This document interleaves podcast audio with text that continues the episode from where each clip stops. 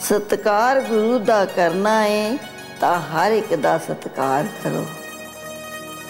ਜਿਸ ਗੁਰੂ ਨੇ ਰੱਬ ਨਾਲ ਜੋੜਿਆ ਏ, ਲੱਖ ਲੱਖ ਸ਼ੁਕਰ ਇਹਦਾ ਵਾਰ-ਵਾਰ ਕਰੋ। ਆਪਣੀ ਮਤ ਨੂੰ ਰੱਖ ਕੇ ਇੱਕ ਪਾਸੇ ਜੀਵਨ ਗੁਰੂ ਦੀ ਸਿੱਖਿਆ ਅਨੁਸਾਰ ਕਰੋ। ਹੁਕਮ ਗੁਰੂ ਦਾ ਜੋ ਵੀ ਆ ਜਾਏ, ਹੀਲ ਹੁਜਤ ਦੇ ਬਿਨਾ ਸਵੀਕਾਰ ਕਰੋ। ਸਤਕਾਰ ਗੁਰੂ ਦਾ ਕਰਨਾ ਹੈ ਤਾਂ ਹਰ ਇੱਕ ਦਾ ਸਤਕਾਰ ਕਰੋ वाह जब भी ये ममता और करुणा से भरी आवाज़ सुनाई देती है तो सहज ही याद आ जाती है वो निष्काम भक्ति जी याद आता है वो निश्चल प्रेम जो राजमाता जी ने अपने हर बच्चे पर बरसाया याद आता है वो कोमल हृदय जो केवल बच्चों की खुशी के लिए ही धड़का वो महान जीवन जिसने पूर्ण गुरसिक रूप में अपने सदगुरु को पूर्णतः रिझाया और वो मीठी मीठी सी मुस्कान जिसने हर एक को बस अपना ही बना लिया। वो गीत वो कविताएँ जिनके द्वारा सबके सुखों की कामना करना और वो भक्ति और विश्वास भरे अनमोल वचन। वो परिवार और रिश्तों को जोड़े रखने की अनंत शिक्षाएँ। तो चलिए इन्हीं का ज़िक्र करते हैं हम आज के एपिसोड में। मैं हूँ अतुल। मैं शरण। नमस्कार धन अंकार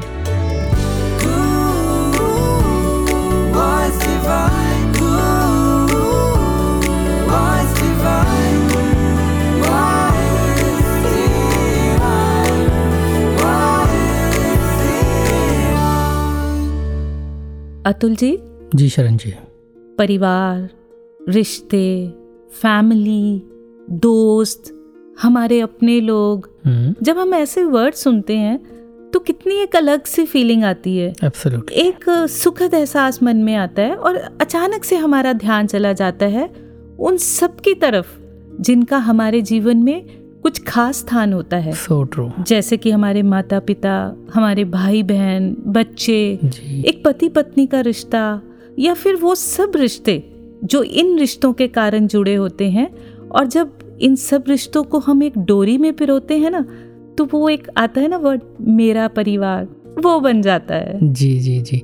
और ये जो मेरा परिवार का एहसास है ना जी। मुझे ऐसा लगता है कि ये दिल से जुड़े होने के कारण होता है। बिल्कुल बिल्कुल। और जब हम कहते हैं ना दिल से जुड़े हैं तो हम्म। इनमें एक और जो इन रिश्तों में खूबसूरती आती है वो कुछ इन बातों से भी आती है कि जब हम एक दूसरे के प्रति प्रेम रखते हैं। हम्म। समर्पण की भावना त्याग की भावना सहनशीलता विशालता ऐसे कितने ही गुण हैं जो इन रिश्तों को एक खूबसूरत एक इमारत की तरह हमारे सामने पेश करते हैं। जी बिल्कुल। लेकिन दुनिया का नक्शा कहीं कहीं कुछ अलग ही देखने को मिलता है। जी। जैसे वो पंक्तियाँ भी कहीं पढ़ने को मिली। हम्म। कि बदल गए परिवार के अब तो देखो भाव। रिश्ते ना तो में नहीं पहले जैसा चाव। हम्म। टूट रहे परिवार हैं बदल रहे मनोभाव। प्रेम जताते गैर से अपनों से अलगाव। जी। गलती है ये खून की या संस्कारी भूल? अपने कांटों से लगे और पराए फूल। रहना मिल परिवार से छोड़ न देना मूल। शोभा देते हैं सदा गुलदस्ते में फूल। क्या बात। होकर अलग कुटुंब से बैठे गैरों के पास। झुंड से निकली भेड़ की सुने कौन अरदास? हम्म, मत खेलो मत खेलो तुम आग से मत तानो तलवार। कहता है कुरुक्षेत्र ये चाहो यदि परिवार। क्या बात। चाहो यदि परिवार। अतुल जी आपकी इन पंक्तियों को सुनकर ध्यान गया अतीत के उन पन्नों की तरफ़। हम्म, याद है ना महाभारत? जी। हम सबके सामने एक ऐसा उदाहरण है जो स्पष्ट रूप में बताता है कि अगर परिवारों में और रिश्तों में दरारें आ जाए ना जी। तो युद्ध तो कभी भी रुक नहीं सकता। हम्म, तो ये मनमुटाव ना हो और प्रेममय वातावरण बना रहे दौलत के कारण जंग ना हो जी। या किसी भी कारण झगड़े ना हो जी। तो उसके लिए ज़रूरी है कि सही दिशा और सही रास्ता हो और ये सही मार्ग प्राप्त होता है सदगुरु की बख्शिश से। तो बढ़ते हैं सतगुरु की बख्शिश की ओर और, और सुनते हैं संपूर्ण अवतार बानी का पावन पवित्र शब्द। मेरे सजनों रल मिल आओ। रब दी मह मांगा निरंकार तू ही निरंकार। सतगुरु तो रब करके चेते। सतगुरु तो रब करके चेते। ਇਸ ਤੇ ਧਿਆਨ ਜਮਾ ਲਈਏ। ਮੇਰੇ ਸਜਣੋ ਰਲ ਮਿਲ ਆਓ। ਰੱਬ ਦੀ ਮਹਿਮਾ ਗਾ ਲਈਏ।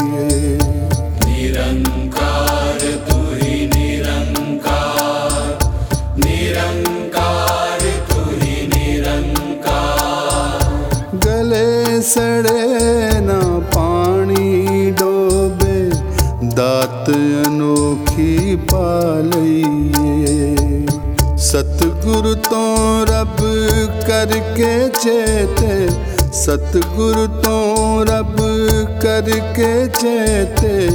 आवण जान मुका लिए मेरे सजनों रल मिल जाओ रब दी मेहमा गा लिए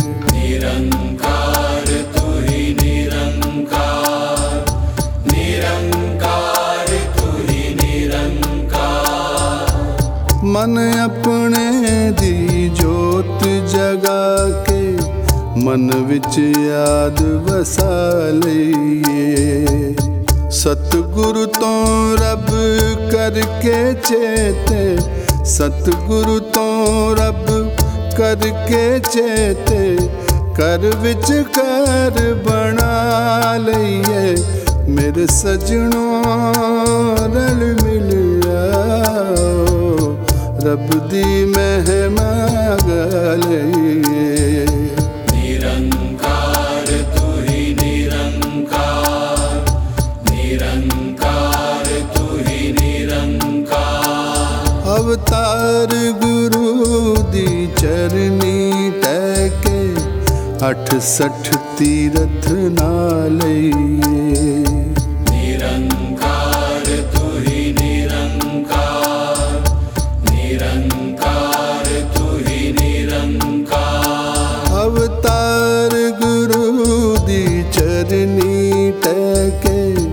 अठ सठ तीरथ नालइए जिस लई मिले आए तन चोला। जिस लई मिले आए तन चोला। ओ हो कम मुकालइए मेरे सजनों रल मिल रब दी मेहमा गलइए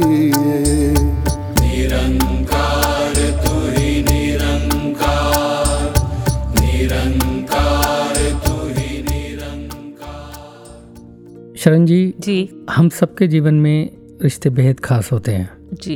कुछ रिश्ते हमें जम से ही मिलते हैं और कुछ हम यहाँ आकर बनाते हैं। बिल्कुल। और बात जब रिश्ते निभाने की आती है तो अतुल जी ये ज़रूरी तो नहीं कि रिश्तों में हर कोई हमसे खुश रहे। हम्म। हम तो अपनी ज़िम्मेदारी निभाते रहें। और ये भी ज़रूरी नहीं कि मुश्किल घड़ी में सभी रिश्ते हमारे साथ ही हों। जी बिल्कुल। और कभी कभी करीबी रिश्तों में आपसी मतभेद की वजह से कड़वाहट भी पैदा हो जाती है। हम्म, और कई बार इतनी बढ़ जाती है कि रिश्तों के टूटने तक की नौबत आ जाती है। कहीं मैंने पढ़ा था हम्म।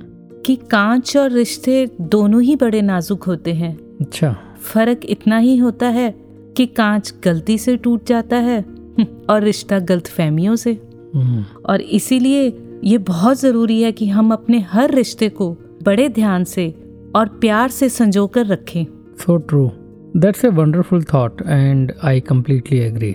No doubt, close relationships need more care.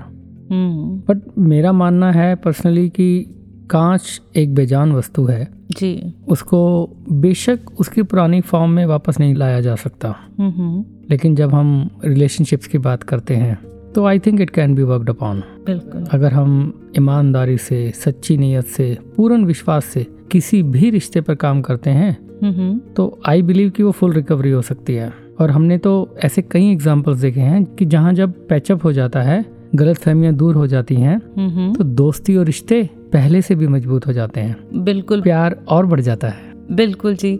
और आपकी ये बात सुनकर अतुल जी मुझे ध्यान आ गया फिर से हम्म। राजमाता जी की उन शिक्षाओं की तरफ़। राजमाता जी ने कितनी छोटी छोटी बातें बिल्कुल सिंपल जो हमारी लाइफ पर काम करने वाली होती हैं। जी जी। लेकिन उनका असर इतना गहरा होता है। और जब रिश्तों की बात आई तो राजमाता जी ने हमेशा समझाया कि जीवन के हर रिश्ते की क्या अहमियत है। हम्म। और अगर उस रिश्ते को उसके उचित स्थान पर देकर निभाया जाए तो हो ही नहीं सकता कि किसी घर में कला कलेश हो जाए। क्या बात? हर किसी को अगर ये याद रहता है कि उसके क्या क्या फ़र्ज़ हैं उसकी क्या क्या ड्यूटीज़ हैं और हर कोई अपनी ड्यूटी को अपनी सही तरीके से निभाता है। करेक्ट। अगर बुज़ुर्ग को अपनी ड्यूटी याद है और बच्चे को अपना फ़र्ज़ याद है हम्म। तो कितनी भी घरों में उलझने आ जाएँ कितनी भी परेशानियाँ जो बाहर से आए फिर वो अंदर के एनवायरनमेंट से डिस्टर्ब नहीं होते।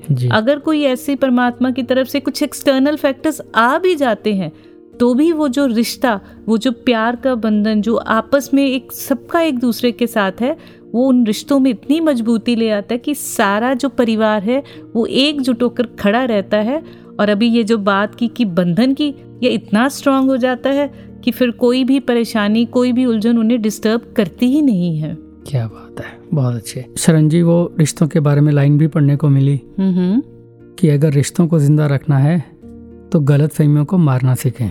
क्या बात है। ये जो उतार चढ़ाव हैं रिश्तों के मतभेद हैं ये हमारे ग्रस्त का हिस्सा है। बिल्कुल जी। हमें ग्रस्त में रहकर जीवन जीने का आदेश है और इसके लिए रिश्ते भी निभाने ज़रूरी हैं। तो अपने रिश्तों से सीखने के साथ साथ हम दूसरे महात्माओं के जीवन से भी तो बहुत कुछ सीख सकते हैं। तो चलिए फिर सीखते हैं। अपने पैनलिस्ट से। आज हमारे साथ पैनलिस्ट के रूप में मौजूद हैं दो बहनें फरीदाबाद से बहन शील बजाज जी और ग्रेटर कैलाश से बहन सुनीता जी। आप जी दोनों का वॉइस डिवाइन के इस एपिसोड में स्वागत है। धन्यकार जी। धन्यकार जी। सुनीता जी आप जी से सबसे पहले हम ये पूछना चाहेंगे अक्सर हमने ये बात सुनी है कि भक्ति की शुरुआत घर से ही होती है। तो आप जी इस बारे में क्या कहना चाहेंगे? मैं भी आपसे सहमत हूँ। मैं आपको बचपन की बात सुनाऊं तो बचपन से ही हमारे जो पापा जी थे उन्होंने वर्दी डलवा दी थी जब हम पांचवी क्लास में थे। तो रामलीला ग्राउंड में समागम होते थे और थोड़ा सा ही सेवा दल था। तो ऐसे होता था कि भाग भाग के लंगर में भी सेवा करनी है पंडाल में भी करनी है। अच्छा। और उसके बाद लॉस्ट एंड फाउंड में भी करनी है अनाउंसमेंट में भी करनी है क्योंकि थोड़ा सा सेवा दल था। और हम इतना एंजॉय करते थे भाग भाग के सेवा करते थे। समझ नहीं थी पर वो ऐसी शिक्षा ही मिल रही थी कि सेवा करनी है। क्या बात है। और फिर स्कूल जाते थे तो पहाड़गंज भगत कोटोमल जी होते थे। वहाँ पर हम संगत में नमस्कार करके पास ही स्कूल था। तो मुझे याद है जब हम संगत करते थे तो संगत से हम आते थे तो मेरे पापा जी का एक आदेश होता था कि जब संगत से आप वापस आओगे तो आपने विचार सुनानी है। तो मुझे आज भी याद है वो बात कि मैं कहती थी कि हम सारे विचार कैसे याद रखेंगे पर वो थोड़ा सा स्ट्रिक्टली कहते थे।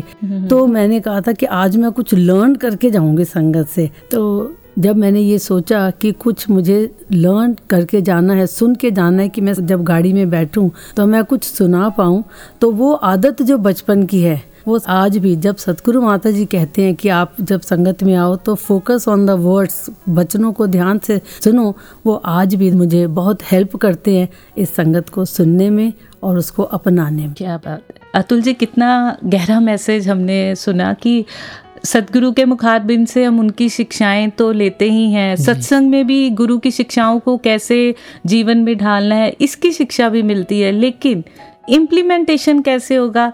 जब हम परिवारों में रहते हैं और हमारी परिवारों में गुरमत होती है जब हमारे चाहे वो बड़ों से मिल जाए बच्चों से मिल जाए बुज़ुर्गों से मिल जाए वो शिक्षा जब हम घरों में देखते हैं तो हमारी भक्ति को कितनी सुंदरता कितना उसमें निखार आता है। और राजमाताई ने तो हमें भक्ति के बारे में बहुत कुछ सिखलाइयाँ दी हैं।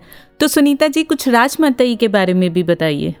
दासी ने राजमाता जी का इतना प्यार लिया और इतना प्यार दिया उन्होंने। मुझे एक बात याद है कि जो वेड़ा होता था वहाँ पर एक बहन आई और उस बहन ने कोई बात करनी शुरू की। तो राजमाता जी ने बोला बेटा तू बात मत कर तू सेवा कर घर जाके तू सेवा करके देख तेरे को सुख मिल जाएँगे। क्या बात। और दासी के सामने की बात है कहा कि जब तू संगत में आके जैसे सेवा करती है ऐसे तेरा घर भी मंदिर है बेटा तो वहाँ भी सेवा कर। और उस थोड़े टाइम के बाद ही जब वो बहन आई तो कहती है माता जी मैं घर कोई भी काम करती हूँ मुझे लगता है मैं सेवा कर रही हूँ। तो मेरा घर स्वर्ग बन गया। ऐसे राजमाता जी एक एक परिवार के अंदर प्यार देकर और राजमाता जी ने कुलवंत बुक में लिखा कि जो बच्चे माता पिता को सुबह उठ के धनंकार जी करते हैं उनको कुछ मांगना नहीं पड़ता। तो ऐसे वो उन्होंने सिखलाई दी। वो एक बात हमेशा कहते थे कि बेटा जो आप चाहते हो बच्चे करें करके दिखाओ करके दिखाओ। और वो करके दिखा के उन्होंने हमें सिखाया। जो आज हम इस गुरमत को इस भक्ति को इस नंकार को एहसास करते हैं। बहुत अच्छे जी। और जब राजमाता की बात होती है तो वो ध्यान में आता है कि हम एक शब्द हैं। तो वो पूरी भाषा हैं, बस यही माँ की परिभाषा है। निरंकार जग दी प्यारी राज माताए हे दे कोल विश्व देही बच्चे आंदा खाता निरंकारी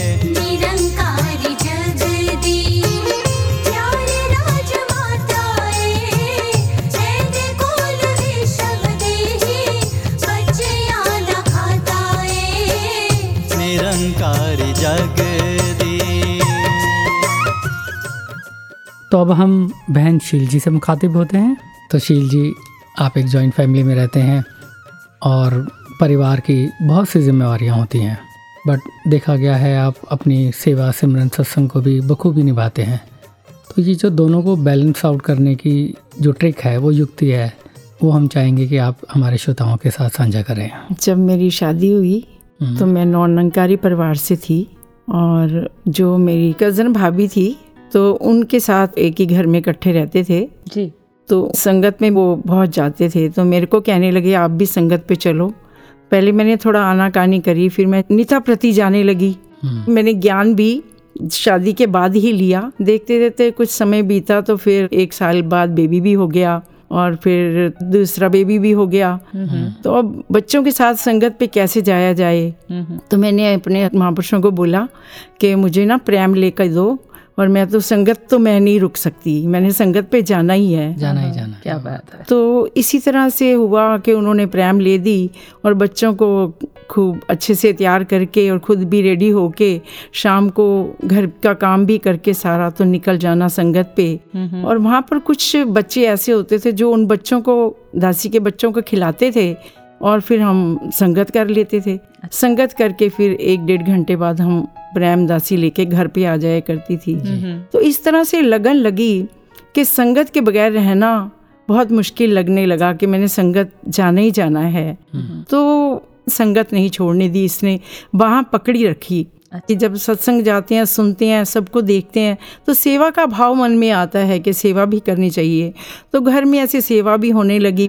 तो इस तरह से लगन इन्होंने लगाई रखी और जो आज तक भी कायम है कि संगत नहीं छोड़नी जिसको भी दासी कभी किसी को कहती है कि वो कहते हैं कि बच्चे छोटे हैं तो अपनी मिसाल मैं दे देती हूँ कि इस तरह से भी जाया जा सकता है संगत पे। हम बहुत वडभागी हैं कि हमें सतगुरु ने अपनाया है ये दान दिया है। और राजमाता जी से भी बहुत प्यार मिला। कुछ कुछ दिनों के बाद हम राजमाता जी के पास भी कुछ बहनें इकट्ठी होके आ जाया करती थी।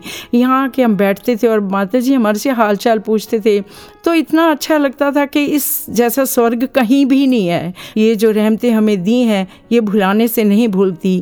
तो शरण जी। शील जी की बात सुनकर तो यही समझ आया कि अगर रंग पक्का हो और सच्चा हो। बिल्कुल। और साथ में गुरु पर विश्वास हो तो वो बैलेंस वाली बात जो थी वो अपने आप ही होती चली जाती है। बिल्कुल और इनकी बात सुन के राजमाते राजमते की भी वो बात ध्यान में आ रही है वो समझाया करते थे कि बच्चे तो कच्ची मिट्टी की तरह होते हैं और उनको जिस रंग में जिस रूप में हम ढाल देंगे तो उसी में वो ढल जाएँगे। तो बात बात सुन के ऐसा भी लग रहा था कि ये भी एक हमारे परिवार में रहते हुए हम सबकी ज़िम्मेदारी बन जाती है कि हमारे परिवार का एक एक शख्स खास करके जो हमारे घरों में छोटे बच्चे हैं। उनको भी इस भक्ति के मार्ग की तरफ़ प्रेरणा देना सेवा सिमरन सत्संग की तरफ़ जोड़े रखना ये भी हमारी एक बहुत बड़ी ज़िम्मेदारी है।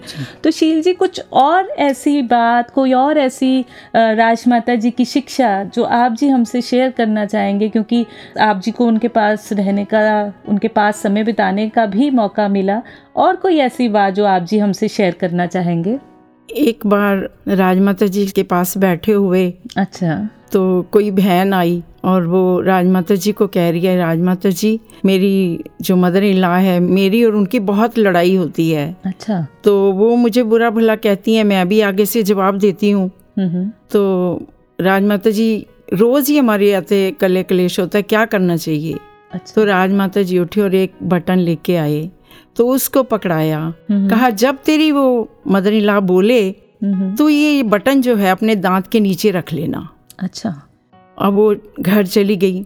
अब दिन निकला तो वो उसकी जो मदर इन लॉ फिर बोलने लगी और इसने बटन रख लिया। अब बटन रखा है तो बोल तो सकती नहीं थी। तो वो फिर चुप करके सुनती रही जो वो कुछ कहते रहे। एक दिन चला गया दूसरा दिन चला गया ऐसे ही तीसरा दिन चला गया। तो वो जो उसकी मदर इन लॉ बड़ी हैरान हुई कि आजकल ये मुझे जवाब नहीं देती है। नहीं। क्या बात है ये तो बहुत अच्छी हो गई है। तो उसका बड़ा वो प्यार करने लगी। अच्छा। तो आपस में उनका इतना प्यार हो गया कि वो बड़े अच्छे से रहने लगी। एक हफ़्ते के बाद फिर वो बहू आई माता जी के पास। तो माता जी को कहती है माता जी आपने जो बटन दिया था इसने तो बहुत काम कर दिया। अब तो मेरी सास मेरे को बहुत प्यार करने लगी और मैं भी उनसे प्यार करने लगी हूँ। तो ये होती है गुरमत की बातें और हम गुरु की मत को अपना कर अगर चलेंगे तो हमारे घर स्वर्ग बनते चले जाएँगे। जी है तो ये गुरमत के नुस्खे ही जो लगता है कि शायद बटन में कहाँ इतनी ताकत होगी बट उसमें गुरु का राज छुपा होता है और जो मान लेते हैं उनका जीवन बदल जाता है। तो आप जी दोनों का बहुत बहुत धन्यवाद। धन्यवाद जी।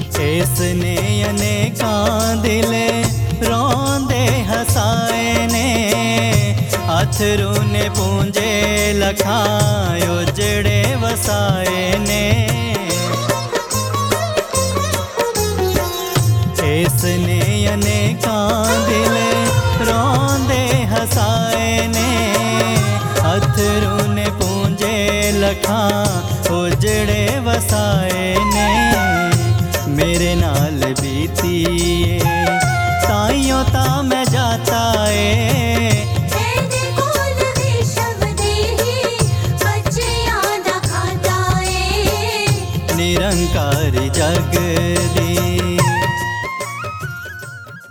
शरण जी जी। एक स्टोरी शेयर करना चाहूँगा जिसमें एक इंसान अपनी कहानी कुछ इस तरह से बयान कर रहा है जी।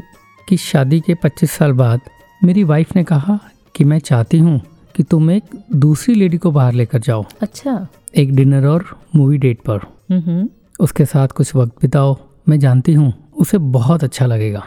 हम्म। वो जो दूसरी लेडी की बात मेरी वाइफ कर रही थी वो कोई और नहीं बल्कि मेरी माँ थी। सो स्वीट जो कि 20 साल पहले मेरे पिताजी के देहांत के बाद मेरे ही शहर में एक दूसरे मकान में अकेली रह रही थी। तीन बच्चों और हेक्टिक जॉब की वजह से मैं बस कभी कभी ही उनसे मिलने जा पाता था। हम्म हम्म जब मैंने देर रात को माँ को कॉल किया तो पहले तो वो घबरा गई हम्म कि इतनी लेट कॉल आया है और घबरा कर मुझे ही पूछा कि बेटा तुम ठीक तो हो ना? फिर मैंने उन्हें डिनर और मूवी ले जाने को कहा तो वो सोच में पड़ गई। फिर मैंने कहा कि मुझे खुशी होगी अगर मैं आपके साथ कुछ वक्त बिता पाऊँगा। बस हम दोनों। तो वो तुरंत मान गई। मैं जब उन्हें लेने पहुँचा तो वो अच्छे से सज धज कर तैयार होकर घर की दहलीज पर मेरी राह देख रही थी। अच्छा। रेस्टोरेंट पहुँचने पर ऑर्डर देने के लिए जैसे ही मैंने मेन्यू पढ़ा क्योंकि माँ की आँखें तो बहुत कमज़ोर हो गई थी हम्म हम्म। तो माँ मुझे टकटकी लगाकर देखती रहीं और बोली कि जब तुम पाँच छः साल के थे ना तो मेन्यू मैं पढ़ा करती थी। क्या बात है। तो मैंने भी कहा कि this time you relax and let me return the favour dinner करते हुए हमने खूब सारी बातें करी और इतनी बातें करी कि हम तो मूवी जाना ही भूल गए। मैंने माँ को घर ड्रॉप किया और वो बोली बेटा मैं दोबारा तुम्हारे साथ जाना चाहूँगी पर इस शर्त पर कि इनविटेशन मेरी तरफ़ से होगा। हम्म। लेकिन किस्मत को कुछ और ही मंजूर था। कुछ दिन बाद ही मेरी माँ हार्ट अटैक के कारण गुजर गई। सब इतना अचानक हुआ कि मैं उनके लिए कुछ नहीं कर पाया। कुछ दिन बाद मुझे एक एनवलप मिला और उसमें उसी रेस्टोरेंट का एक पेड बिल था और एक चिट्ठी थी जिसमें लिखा था बेटा मैंने ये बिल एडवांस में पे कर दिया है। मुझे लग रहा था कि मैं इस समय के लिए ज़िंदा नहीं रहूँगी पर मैंने दो प्लेट्स के लिए बिल दिया है एक तुम्हारे लिए और एक तुम्हारी वाइफ के लिए। अच्छा हाँ। तुम शायद ज़िंदगी भर नहीं जान पाओगे कि वो डिनर डेट मेरे लिए कितना मायने रखती थी। आई लव यू बेटा। तो शरण जी उस आदमी ने आगे कहा कि उस दिन मुझे रियलाइज़ हुआ कि समय रहते किसी को आई लव यू कह देना कितना इम्पोर्टेंट है। ट्रू ट्रू अपनों को वो समय देना जो वो डिज़र्व करते हैं। बिल्कुल। क्योंकि कुछ चीज़ें इस बात पर नहीं टाली जा सकती कि फिर कभी कह देंगे या फिर कभी कर लेंगे। बिल्कुल अतुल जी क्या बात है। ऐसे तो नहीं कहते ना मेरा परिवार। हम्म, कितना इमोशनल टच होता है इस एक वर्ड में इन रिश्तों में। और पता है क्यों? क्यों? क्योंकि इसमें हर रिश्ता प्रेम के बंधन से जुड़ा होता है। हाँ। कितनी भी मुश्किल की घड़ियाँ हों कितने भी खुशियों के पल हो पर सबका एक दूसरे के साथ रहना एक ऐसे मोती की माला बनकर रहना जिसके मोती ऊपर से इसलिए खूबसूरत और चमक रहे होते हैं क्योंकि आपसी प्रेम के धागे में बंधे होते हैं। जी इट रिमाइंड्स मी कि फैमिली को किसी ने इस तरह भी डिफाइन किया F A M I L Y ji. Forget about me I love you वाह जी वाह क्या बात है। अतुल जी अभी अभी हमने रिश्तों के इन खूबसूरत एहसासों को महसूस किया आपकी इस कहानी में। और जिसमें आपने डिनर डेट की भी बात की कि किस तरह से एक माँ और बच्चे का एक जो रिश्ता है वो कितना प्यारा रिश्ता है। तो क्यों ना माँ पर ही एक प्यारी सी कविता सुन ली जाए विबिनता जी से? जी। माँ पर कुछ पंक्तियाँ इंटरनेट पर पढ़ने को मिली वही आपसे शेयर कर रही हूँ। गूगल जैसी लगती माँ सब कुछ मुझे बताती है। मेरी सारी दुविधाओं को पल भर में सुलझाती है। मैं सारे प्रश्नों का उत्तर माँ से ही तो पाती हूँ। गूगल जैसी लगती माँ सच्ची बात बताती हूँ। ऐसे बोलो, ऐसे लिखो, माँ मुझे सिखाती है। बैठ संग में होमवर्क भी समझा कर करवाती है। कई बार गूगल के उत्तर से कंफ्यूज भी हो जाती हूँ। गूगल जैसी लगती माँ सच्ची बात बताती हूँ। माँ से बढ़कर दुनिया में और नहीं कोई ज्ञानी। ममता की मूरत माँ है, बात यही मैंने जानी। इसीलिए तो माँ को मैं हर दिन शीश नवाती हूँ। गूगल जैसी लगती माँ, सच्ची बात बताती हूँ। गूगल जैसी लगती माँ, सच्ची बात बताती हूँ। वाह, क्या बात है। माँ की ममता और सतगुरु की रहमतों का ज़िक्र। ये तो बयानों से बाहर है।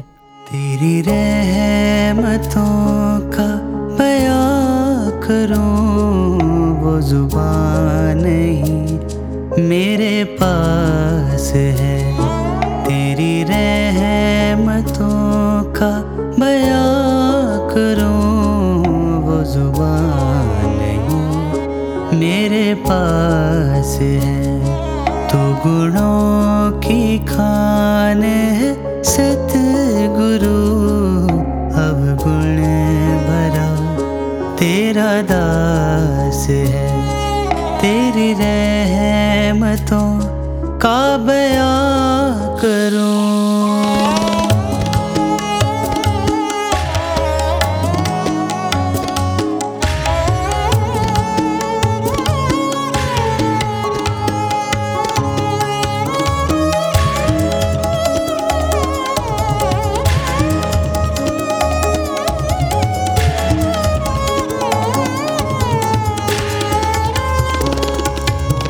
मुझे हर कदम पे नवाजता। तू पिता मेरा, तू है माँ मेरी। तेरी ममता प्यार की छाँव में है बसी हुई दुनिया मेरी। है बसी हुई दुनिया मेरी।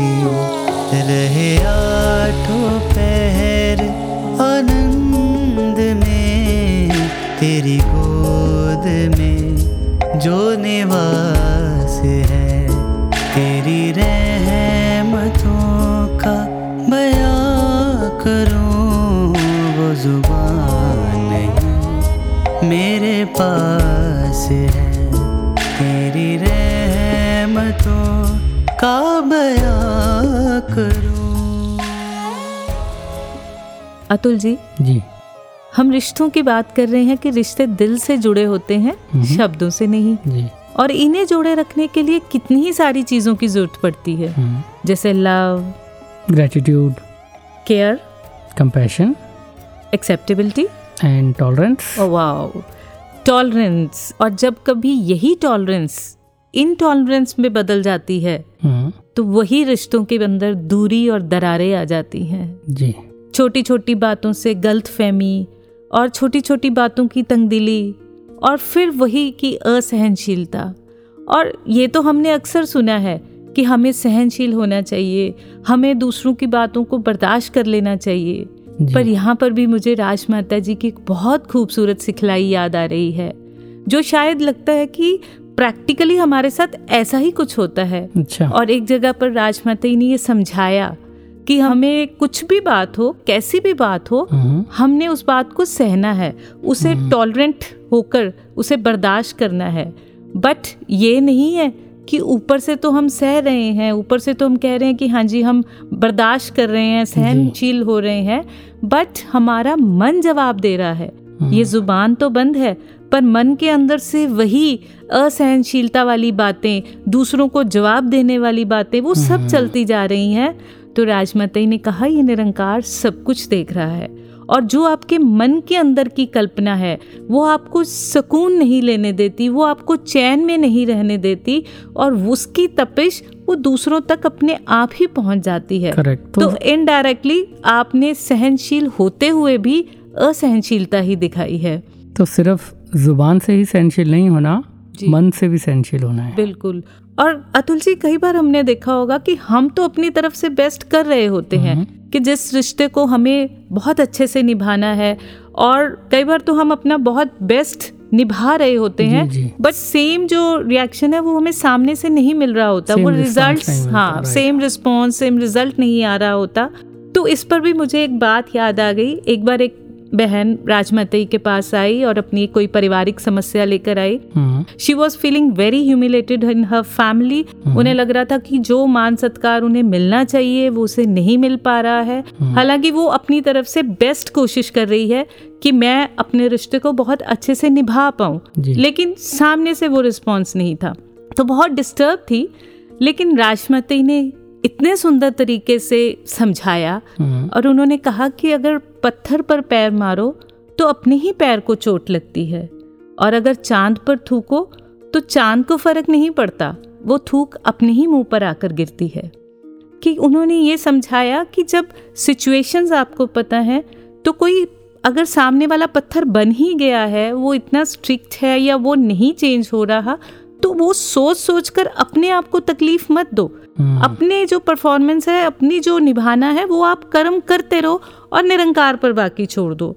और जहाँ तक चाँद की बात है तो आपकी कोशिश हमेशा ये रहनी चाहिए कि आप चाँद ही बन के रहो। हाँ। जैसे चाँद खूबसूरत है चाँद शीतल है चाँद शांत है आपका जो स्वभाव हो आपका जो नेचर हो बिहेवियर हो वो वैसा ही रहे। किसी का असर आप पर नहीं आएगा क्योंकि आप तो चाँद ही बनकर जी रहे हो ना? हम्म, और इसी चीज़ को जब मैंने अपने जीवन में इम्प्लीमेंट करने की कोशिश की क्योंकि वो बात रहती है ना कि जब हम मानना शुरू करते हैं तो एक बार ऐसी सिचुएशन में अपने आप को पाया ऐसा लगा कि ये शायद सेम सिचुएशन मेरे साथ भी ऐसी हो रही है कि सामने वाला किसी गलत फहमी का शिकार हो गया मेरे रिलेटेड लेकर कोई बात अपने मन में लेकर बैठा हुआ है। तो ऑब्वियस है ह्यूमन नेचर है हम यही चाहते हैं कि हम अपने आप को प्रूव करें। हम दूसरे को बता दे भी नहीं भाई मैं गलत नहीं हूँ। अक्सर ऐसा होता है। अक्सर।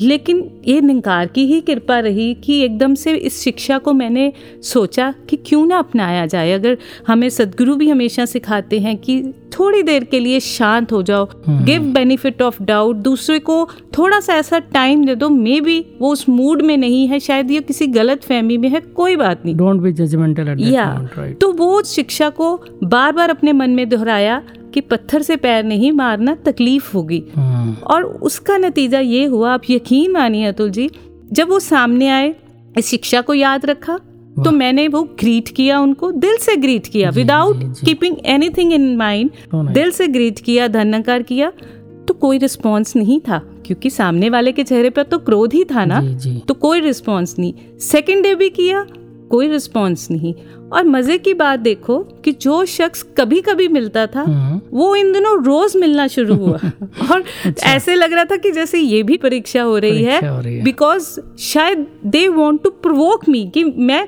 कुछ तो रिएक्ट करूँ Correct, कुछ correct. तो करूँ और जब भी अंदर मन से भाव आता था कि नहीं मैं कुछ बोलूँ तो साथ में ही मन में फीलिंग आती थी कि नहीं मैं सहनशील होने की कोशिश तो करूँ। हम्म, और उसका नतीजा ये हुआ कि बाय द टाइम थर्ड और फोर्थ डे आया मुझे मेरी ग्रीट के बदले एक स्माइल मिली छोटी सी। हाँ, क्या बात है। फोर्थ डे और एक अच्छी स्माइल फिर मुझे उसी ग्रीट के बदले उनकी तरफ़ से ग्रीट मिला। वाह। और मेरे ख्याल से शायद हफ़्ता नहीं बीता होगा हमने इकट्ठे बैठ के खाना भी खाया। क्या और आज वो रिलेशन इतना अच्छा है कि ना तो उन्हें वो बात याद है ना मुझे याद है ना हमने कभी ज़िक्र किया।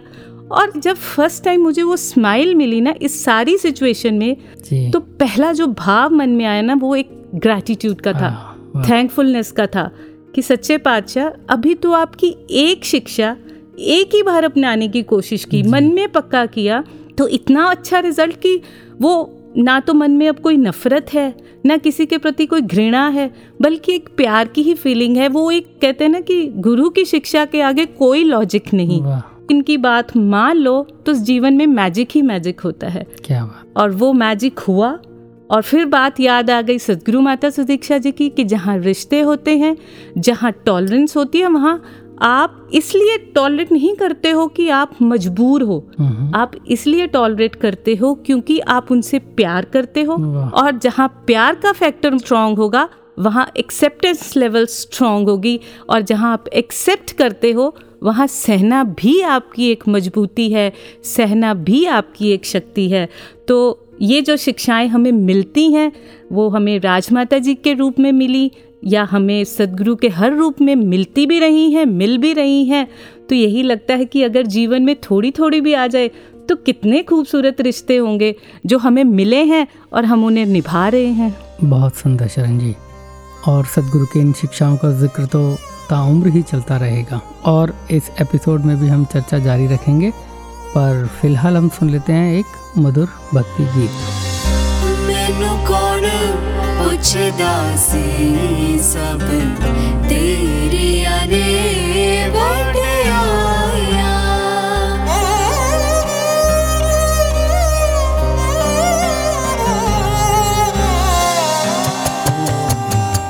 ਮੈਨੂੰ ਕੌਣ ਪੁੱਛਦਾ?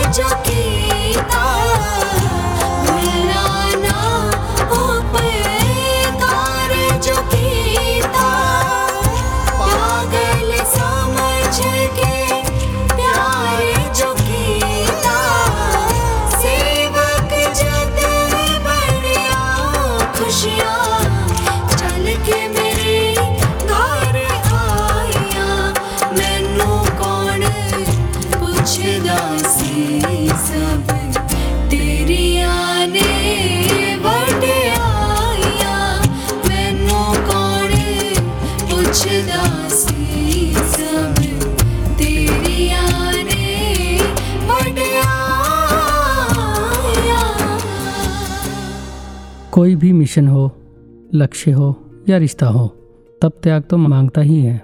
बिल्कुल। हम जानते हैं कि ऐसा ही हमारे मिशन का इतिहास भी है। जी। संतों महापुरुषों का बलिदान इसमें शामिल है। उसी को याद करते हुए हम मुक्ति पर्व इस अगस्त के महीने में मनाते हैं। जी। तो चलिए सुनते हैं आदरणीय विवेक मौजी जी से जो कोऑर्डिनेटर प्रचार विभाग के रूप में मिशन में सेवाएँ निभा रहे हैं। इन्हीं की जुबानी सुनते हैं मिशन के इतिहास के बारे में। विवेक जी आप जी का बहुत बहुत स्वागत है जी। थैंक यू जी धनंकार जी। धन्यवाद जी। विवेक जी अगस्त का महीना है और इस महीने में हम सभी जानते हैं कि इतिहास के पन्ने खुल जाते हैं। तो आप जी इस पर कुछ रोशनी डालिए। मिशन का इतिहास। दरअसल एक तो हमारे मिशन की या कहीं पर भी देखें कि एक, एक टाइम लाइन हिस्ट्री होती है। हम्म, जैसे हम बचपन में ही हिस्ट्री बुक्स में पढ़ा करते थे कि इस इस सन में ये ये घटना हुई ये सन में ये घटना हुई। जी। वैसे एक टाइम हिस्ट्री होती है जिसके साथ हम इवेंट्स को याद करते हैं। करेक्ट लेकिन मिशन की ये बख्शिश है ये खासियत और देन ये है कि it is not just timeline history इसमें वो जो हिस्ट्री जब बनी जिन बातों के कारण हिस्ट्री बनी वो आप जी ने अभी ज़िक्र किया है कि वो त्याग और बलिदान हाँ जी। और अपने आप से ऊपर उठ करके दूसरे के लिए जीने का जो भाव है हम्म, वो जब जब ऐसी घटनाएँ कहीं कोई विशेष रूप में सामने आई तो वो इतिहास बनती चली गई। जी। जब हम शहनशाह बाबा अवतार सिंह जी की बात करते हैं तो शहनशाह बाबा अवतार सिंह जी महाराज जी का वो जो एक संस्मरण है जब बाबा बूटा सिंह जी के द्वारा उनको मिशन की बागडोर दी गई। और उस वक्त उनको ये दुपट्टा पहना करके ये कहा जाना कि आपके गले में उस्त्रों की माला है। और उसके बाद इतिहास के पन्ने पलटते हुए जब हम आगे बढ़ते हैं तो 62 63 के आसपास की बात कि जब शहनशाह बाबा अवतार सिंह जी महाराज जी ने अपने जीवन काल में ही बाबा गुरबचन सिंह जी को मिशन की बागडोर सौंपी और स्वयं फिर गुरसिख रूप में उस सेवा के अंदर अपने आप को समर्पित कर दिया। क्या दरअसल जितनी कहने सुनने में बातें आसान है इन सारी बातों को जीने के लिए खुद ही को मिटा कर के समर्पित भाव से यानी शरीर से ऊपर उठ कर के अपने आप को जीना पड़ता है। जी। और जब इस प्रकार की ज़िंदगी जीने के लिए कोई भी प्रयास करता है तो ये अपने आप में बड़ी दतार की बख्शिश है कि जो लोग ऐसी ज़िंदगी जी पाए हैं हमारे लिए वो मील का पत्थर बन पाए हैं। और आज मुक्ति पर्व के दिवस पर हम ऐसी तमाम उन महान शख्सियतों को याद करते हैं। जी। महात्मा ने कहा कि मरने के बाद नहीं मुक्त होना मुक्त होकर के मरना है। क्या बात है। और हमें पता है कि हमारी ज़िंदगी अनिश्चित है पता नहीं कौन सा वक्त हमें अलविदा कहना पड़े। तो महात्मा जीते हैं ये समझ करके कि यही मेरे पास प्रिशियस प्रेजेंट वो वक्त है और मुझे इसी पल को ही समर्पित भाव से जीना है। तो वो मुक्ति का अर्थ ये है कि जब मैं ज़िंदगी में जीते हुए अपने शरीर के साथ जुड़ी हुई चीज़ों से कहीं अगर मैं मुक्त हो पाया तो ये मेरे लिए मुक्ति है। और वैसे इसको आज के अगर परिप्रेक्ष्य में देखें अतुल जी शरण जी जी। तो जिन लोगों ने अपने आप को शरीर को आइडेंटिफाई करके ज़िंदगी जी है जी। तो हमने देखा हमारे आसपास का माहौल कि जब शरीर को पहल दी गई कि मैं बॉडी हूँ मैं शरीर हूँ तो फिर मेरी जाति भी कुछ हो जाती है। जी। वो जाति के आधार पर मैं बड़ा छोटा महसूस करता हूँ। फिर कहीं धर्म के आधार पर मेरा अलग हो जाता है फेथ सामने वाले का फेथ अलग हो जाता है। जी। और विडम्बना तो यह है कि इतनी आगे तक ये बात बढ़ गई है कि अब किस रंग का कपड़ा मैंने पहना है उससे हम आइडेंटिफाई करते हैं कि मैंने ये रंग का कपड़ा पहना है क्योंकि मैं बताना चाहता हूँ कि मेरा जो फेथ है ये है। और सामने वाले का कोई दूसरा अगर सोच है दूसरा कोई रंग है तो इसका मतलब उसका कहीं और फेथ है। जी। क्योंकि शरीर के साथ जुड़े हुए हैं तो जैसे शरीर से ऊपर उठ करके ज़िंदगी जीते हैं इससे अलग होकर के ज़िंदगी जीते हैं। तो ज़ाहिर बात है फिर मेरे लिए सारी की सारी दुनिया अपनी होती है। अव्वल अल्लाह नूर पाया कुदरत के सब बंदे। जी। और इसी चीज़ को जब हम घरों में ज़िंदगी जीते हैं सतगुरु के चरणों में रह करके सतगुरु के हुक्म के अनुसार तो वहाँ भी जब जब भी शरीर को आइडेंटिफाई किया है तो शरीर ये आड़े आया है। वचन मानने के वक्त में या परिवारों में रिलेशनशिप को अगर मेंटेन करते हुए हमारी जिद हमारी प्रेस्टीज मेरी ईगो आती है। जी। तो चूँकि शरीर समझा हुआ तो ईगो भी है। और अगर हम सोल के लेवल पे आत्मा के लेवल पर ज़िंदगी जीते हैं तो कोई ईगो नहीं है फिर कोई परवाह ही नहीं है कि कोई जो हो रहा है ठीक हो रहा है कोई बात नहीं। बिल्कुल। फिर जैसे हमारे मिशन का स्लोगन है ना एक को जानो एक को मानो एक हो जाओ। जी। तो एक को मानो का जो अर्थ है वो बड़ा गहराई लिए हुए है। एक को मानो का अर्थ है परमात्मा को माना यानी परमात्मा निरंकार को मानने के साथ साथ परमात्मा का किया हुआ मानना। परमात्मा का किया हुआ मानने का अर्थ है वो मनचाह भी हो सकता है अनचाह भी हो सकता है। बिल्कुल जी। तो मन चाह जब होता है वो तो आदमी रेडिली एक्सेप्ट कर लेता है क्या बात है जैसे मैंने चाहा था वैसे हो गया। बिल्कुल बिल्कुल। तो अनचाह एक्सेप्ट करना हाँ। ये भी अपने आप में तभी इंसान कर पाता है जब इन सारी की सारी बातों से ऊपर उठा हो कि जो हो रहा है मेरे साथ ठीक हो रहा है। मैंने अपना कर्म करना था कर दिया। बिल्कुल। अब जो मुझे मिलने की बात आती है तो वो जो ये निरंकार दातार प्रभु ने मुझे दिया है ये मेरे लिए बड़ी कृपा है। इस पर कोई सवाल ना हो क्यों हुआ कैसे हुआ? तो इस दृष्टिकोण बदलते ही हमारी ज़िंदगी हमारी सोच एंटायरली बदल जाता है। जी। तो बस यही तो समर्पण है यही मुक्ति है कि अगर इस शरीर के बंधन से मुक्ति हो गई जीते जी इसकी कैद से मुक्ति हो गई तो अपने आप में फिर तो इंसान ऐसा मुक्त है कि उसके जैसा शहनशाह कोई नहीं हो सकता। जी। तो विवेक जी आप जी ने जहाँ पर इतना सुंदर मुक्ति का एक सही मायने में भाव बताया कि हर थॉट से हर बंधन से मुक्त होना और वो चाहे हम कोई फ़िज़िकल लेवल पे जी रहे हैं हम सोशल लाइफ में जी रहे हैं या फिर पारिवारिक पहलू में जी रहे हैं जी। तो हर तरह के थॉट से हम जब एक बंधन मुक्त होते हैं तो एक जो भी लाइफ जी रहे हैं वो बहुत अच्छी और खूबसूरत लाइफ हो जाती है। बिल्कुल ठीक बात है जी। सबके लिए कल्याणकारी होती है जी। बिल्कुल। विवेक जी आप जी ने समय निकाला। मिशन के इतिहास के बारे में हमें इतनी अच्छी जानकारी दी। इसके लिए आप जी का बहुत बहुत धन्यवाद। बल्कि आप सभी महात्माओं का और सारे टीम मेंबर्स का बहुत बहुत शुक्रिया थैंक कि यू आप मुझे मेरा अपना लेसन लर्न करने के लिए फिर से मौका देते हैं। Thank you very much ji. Thank you जी। धन्यवाद। धन्यवाद। सच्चे ज्ञान दे में हर वार हनेर हुए मानू सच दारा विखाया। सच्चे ज्ञान दे चे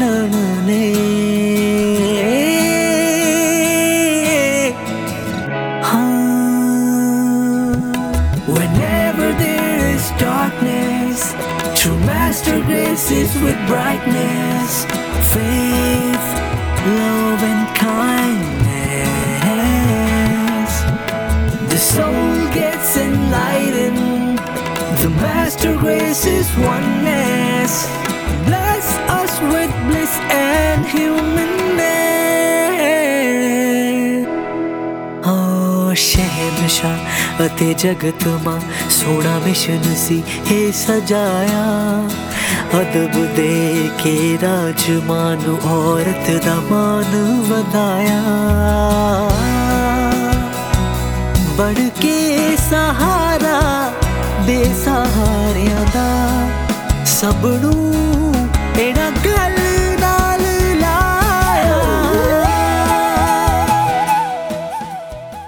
अतुल जी जी। कुछ पंक्तियाँ याद आ गई।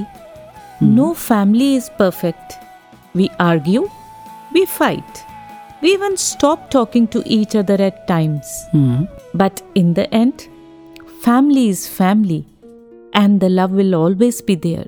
Very nice. And we have often heard that statement a family that prays together stays together.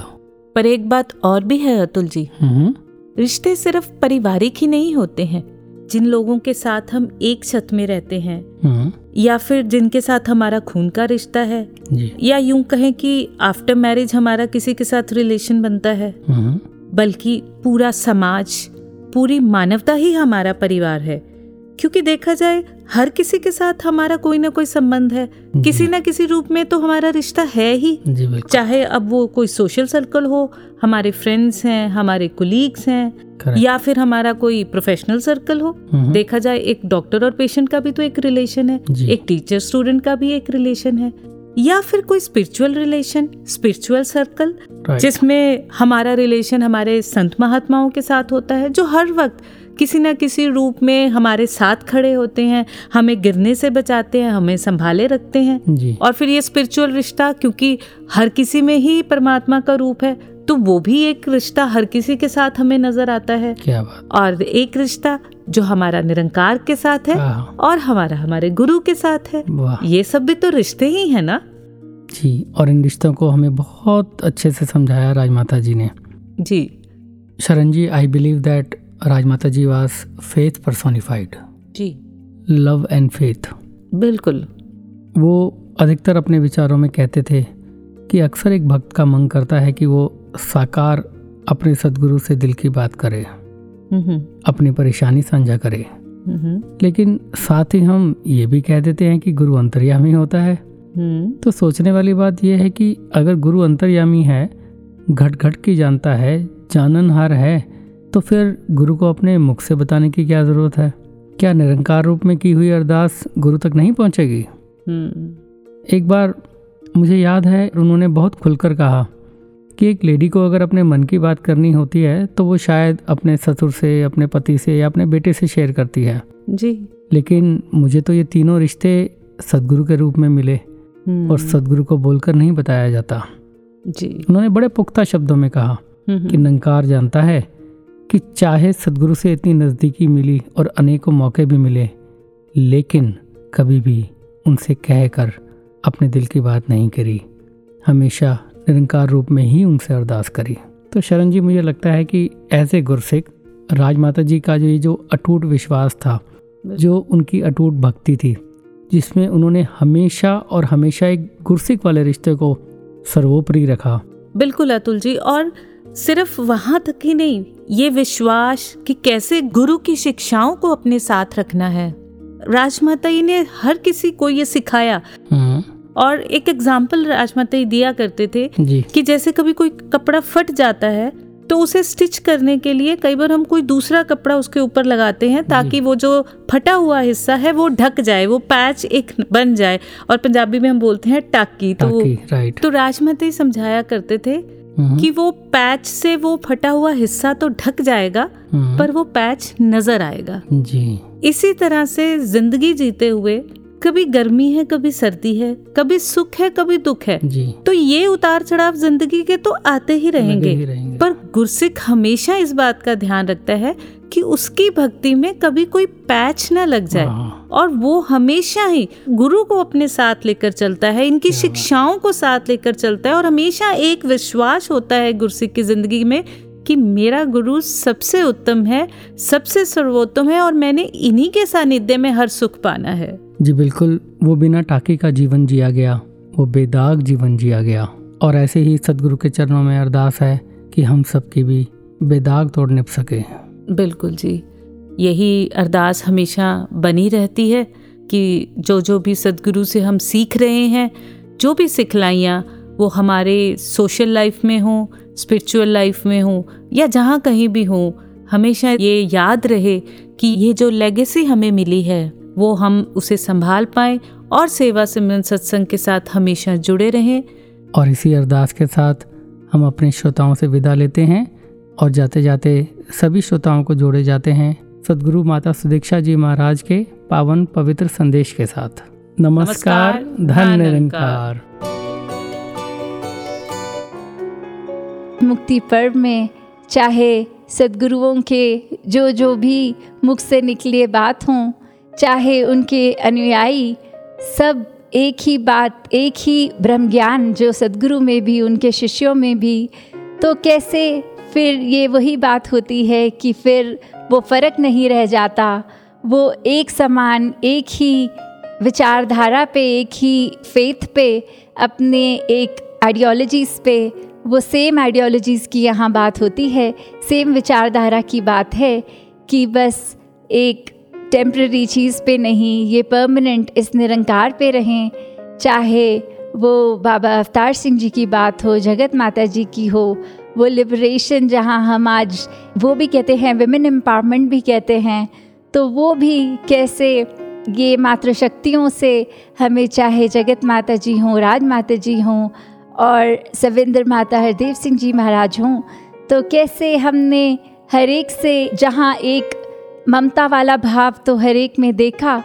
साथ ही वो भी बात कि कैसे वो हम अक्सर जो संगत में कहते हैं कि ये एक तन चाहे नर का हो या नारी का हो, आत्मा का कोई जेंडर नहीं, आत्मा तो सिर्फ़ आत्मा है, इस परमात्मा का ही अंश है। तो कैसे फिर एक सोसाइटी में भी एक कैसे एक वुमेन रिस्पेक्ट की जो बात होती है, वो कैसे अपने जीवन में जीते जी, उन्होंने ऐसे कर्म कमाए जो सबने एक्नॉलेज भी की। और साथ ही वो भक्तों की अब बात, जहाँ कुछ चंद नामों से दासी, उनके लिमिट नहीं करना चाहेगी, क्योंकि एक ऐसा भी जीवन होता है, चाहे वो एक महात्मा उस तरह कोई जानता भी ना हो, कोई ऐसे अलूप सी जगह में रहते हों, एक बिल्कुल रूरल पार्ट में रहते हों और ज़्यादा उनको जानने वाले कोई नहीं, पर वो अंदर से कर्म रूप में इतने महान होते हैं कि वो चाहे एक पॉपुलर पर्सनालिटी ना भी हों, फिर भी वो इतना एक ऐसा जीवन जी जाते हैं जो एक मुकम्मल जीवन होता है और ऐसे ही फिर जीवन जीकर वो अगर अपनी यात्रा पूरी करते हैं तो उनके भी नाम, जितने भी ये ब्रह्मज्ञानी रहे हैं, आज के या पुराने, हर एक का जीवन अगर इस निरंकार को याद करते जिया गया तो वो सारी जिंदगानी हर एक की मुबारक।